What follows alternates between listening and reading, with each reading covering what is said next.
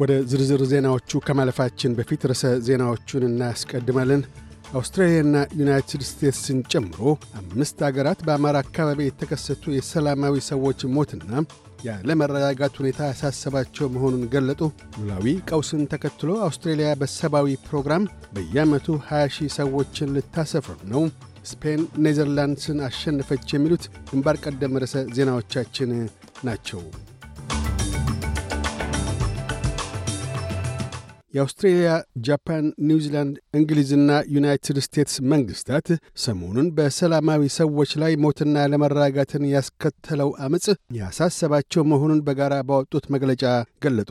የአምስቱ አገራት መንግሥታት መግለጫ ሁሉም ወገኖች ለሰላማዊ ሰዎች ጥበቃ እንዲያደርጉ፣ ሰብአዊ መብቶችን እንዲያከብሩና ውስብስብ ለሆኑት ጉዳዮች በሰላማዊ መንገድ እልባት ለማበጀት በጋራ እንዲሰሩ የሚያበረታቱ መሆኑን የገለጡ ሲሆን አያይዘውም ዓለም አቀፉ ማኅበረሰብ ለሁሉም ኢትዮጵያውያን የረጅም ጊዜ መረጋጋት ግብ ድጋፉን ከመስጠት እንደማያቋርጥ አስታውቀዋል።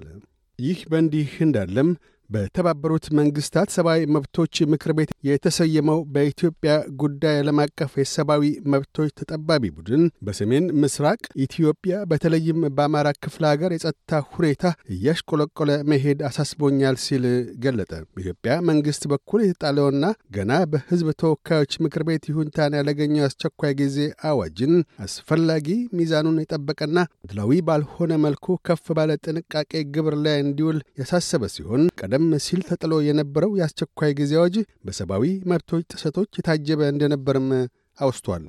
ኮሚሽኑ መንግሥት ሰብአዊ መብቶችን እንዲያከብርና ሁኔታዎችንም ለማርገብ እርምጃዎችን እንዲወስድ እንዲሁም ልዩነቶችን ለመፍታት ለሰላማዊ መፍትሔ ሂደቶች ቅድሚያ እንዲሰጥ ጥሪ አቅርበዋል። አውስትሬልያ በሰብአዊ ፕሮግራም በየዓመቱ 20 ሺህ ሰዎችን ተቀብላ ልታሰፍር ነው። ቀደም ሲል አውስትሬልያ በየዓመቱ ተቀብላ ታሰፍር የነበረው 17875 ሰዎችን ነበር። የኢሚግሬሽን ሚኒስትር አንድሩ ጂለስ የሰፋሪዎች ቅበላ ቁጥር መጨመር አውስትሬልያ ተከስቶ ላለው ሉላዊ ቀውስ የድርሻዋን ሚና በመወጣት በኩል ሁነኛ አስተዋጽኦ ለማበርከት እንደሚያስችላት ገልጠዋል። በአሁኑ ወቅት በመላው ዓለም ከሁለት ሚሊዮን በላይ ሰዎች አስቸኳይ ሰፈራ የሚያሻቸው ሲሆን መቶ ሚሊዮን ሰዎች ተገደው ለተፈናቃይነት ተዳርገዋል። አቶ ጃይልስ አክለውም ምንም እንኳ አውስትራሊያ በሰብአዊ ፕሮግራም የሰፈራ ቅበላዎቿን ቁጥር ከፍ ብታደርግም የድንበር ጥበቃ ፖሊሲዋ ግና እንደማይለወጥ ልብ አሰኝተዋል። ይህንኑ የፌዴራል መንግሥቱን የሰብአዊ ፕሮግራም ሰፈራ አስመልክቶ የዓለም አቀፍ ሰፈራ አገልግሎት ዋና ሥራ አስኪያጅ የማማ ኤጋ በመልካም ጎኑ እንደሚቀበሉት ሲገልጡ ይህ ለስደተኞች በጣም በጣም ጠቃሚ ነው። እንደምታውቁት በዚህ ዓመት ብቻ ሦስት ሚሊዮን ስደተኞች በመላው ዓለም ዳግም ሰፈራን የሚሹበት የታሪክ ወቅት ውስጥ እያለፍን ነው። ስለሆነም መንግሥት እንደ ሉላዊ ዜጋ የሰፈራ ቅበላውን በመጨመር ለቀውሱ የድርሻውን ሚና ለመወጣት ተገደው የተፈናቀሉትን ለመታደግ መነሳቱን የሚያመላክት ነው ብለዋል። ተሰናባቹ የአውስትሬልያ ብሔራዊ ባንክ ገዢ ፊሊፕ ሎ የሥራ አጥነት ቁጥር መጨመር የዋጋ ግሽበትን ዝቅ ሊያደርግ እንደሚችል ተናገሩ። የባንክ ገዢው ይህን የተናገሩት በአንድ የፓርላማ ኮንፈረንስ ላይ ተገኝተው ሲሆን የፓርላማ ቤተ መጻሕፍት ምርምር በዚህ ሳምንት እንዳመለከተው የቤት ኪራይ ጭማሪ ባለበት እንዲረጋ ቢደረግ ተከራዮች በዚህ የፋይናንስ ዓመት ውስጥ በ2000 ዶላርስ ያህል ከወጪ ሊድኑ እንደሚችሉ አመልክቷል። የግሪንስ ፓርቲ የቤት ኪራይ ጭማሪ ባለበት እንዲረጋ የሚሻ ሲሆን ጠቅላይ ሚኒስትር አንቶኒ አልበኒዚ በፊናቸው የቤት ኪራይ ሳይጨምር ባለበት እንዲረጋ ማድረግ ከፌዴራል መንግሥቱ ሥልጣን ውጪ መሆኑን ገልጠዋል። በሌላ በኩል የብሔራዊ ባንክ ገዢው አውስትራሊያውያን የኑሮ ትግል ላይ እንዳሉ የሚረዱ መሆኑን ገልጠዋል። አያይዘውም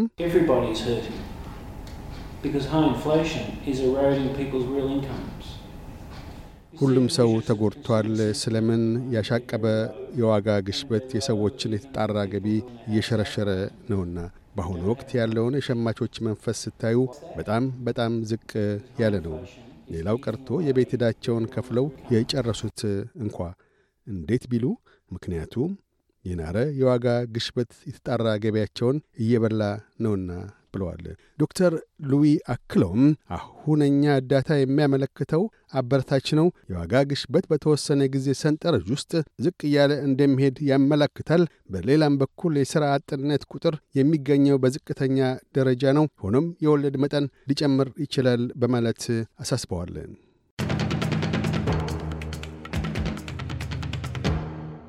በዚሁ ወደ ውጭ ምንዛሪ ተመናመራለን። አንድ የአውስትራሊያ ዶላር 59 ዩሮ ሳንቲም ይመነዘራል። አንድ የአውስትራሊያ ዶላር 65 የአሜሪካ ሳንቲም ይሸርፋል። አንድ የአውስትራሊያ ዶላር 35 ኢትዮጵያ ብር ከ94 ሳንቲም ይዘረዘራል። ቀጥለን የነገውን የአውስትሬሊያ ዋና ዋና ከተሞችና የአዲስ አበባን አየር ጠባይ ትንበያ እናሰማለን። ፐርስ ሊያካፋ ይችላል። ዝቅተኛ 9፣ ከፍተኛ 18። አድላይድ ያካፋል። ዝቅተኛ 9፣ ከፍተኛ 14። ሜልበርን ካፊያ ይጥላል። ዝቅተኛ 10፣ ከፍተኛ 15። ሆባርት ብራ ይሆናል። ዝቅተኛ 7 ከፍተኛ 13። ካንብራ ማለዳ ላይ ውርጫማ ሆኖ ረፋዱ ላይ ደመናማ ይሆናል። ዝቅተኛ 0 ከፍተኛ 14። ሲድኒ በከፊል ደመናማ ይሆናል። ዝቅተኛ 8 ከፍተኛ 21። ብሪስበን በአብዛኛው ፀሐያማ ይሆናል። ዝቅተኛ 11 ከፍተኛ 27። ዳርዊን በአብዛኛው ፀሐያማ ሆኖ ይውላል። ዝቅተኛ 20 ከፍተኛ 32። አዲስ አበባ ነጎድጓዳማና ካፋያማ ይሆናል። ዝቅተኛ 11 ከፍተኛ 20። ዜናዎቹን ከማጠቃላችን በፊት ርዕሰ ዜናዎቹን ደግመን እናሰማለን።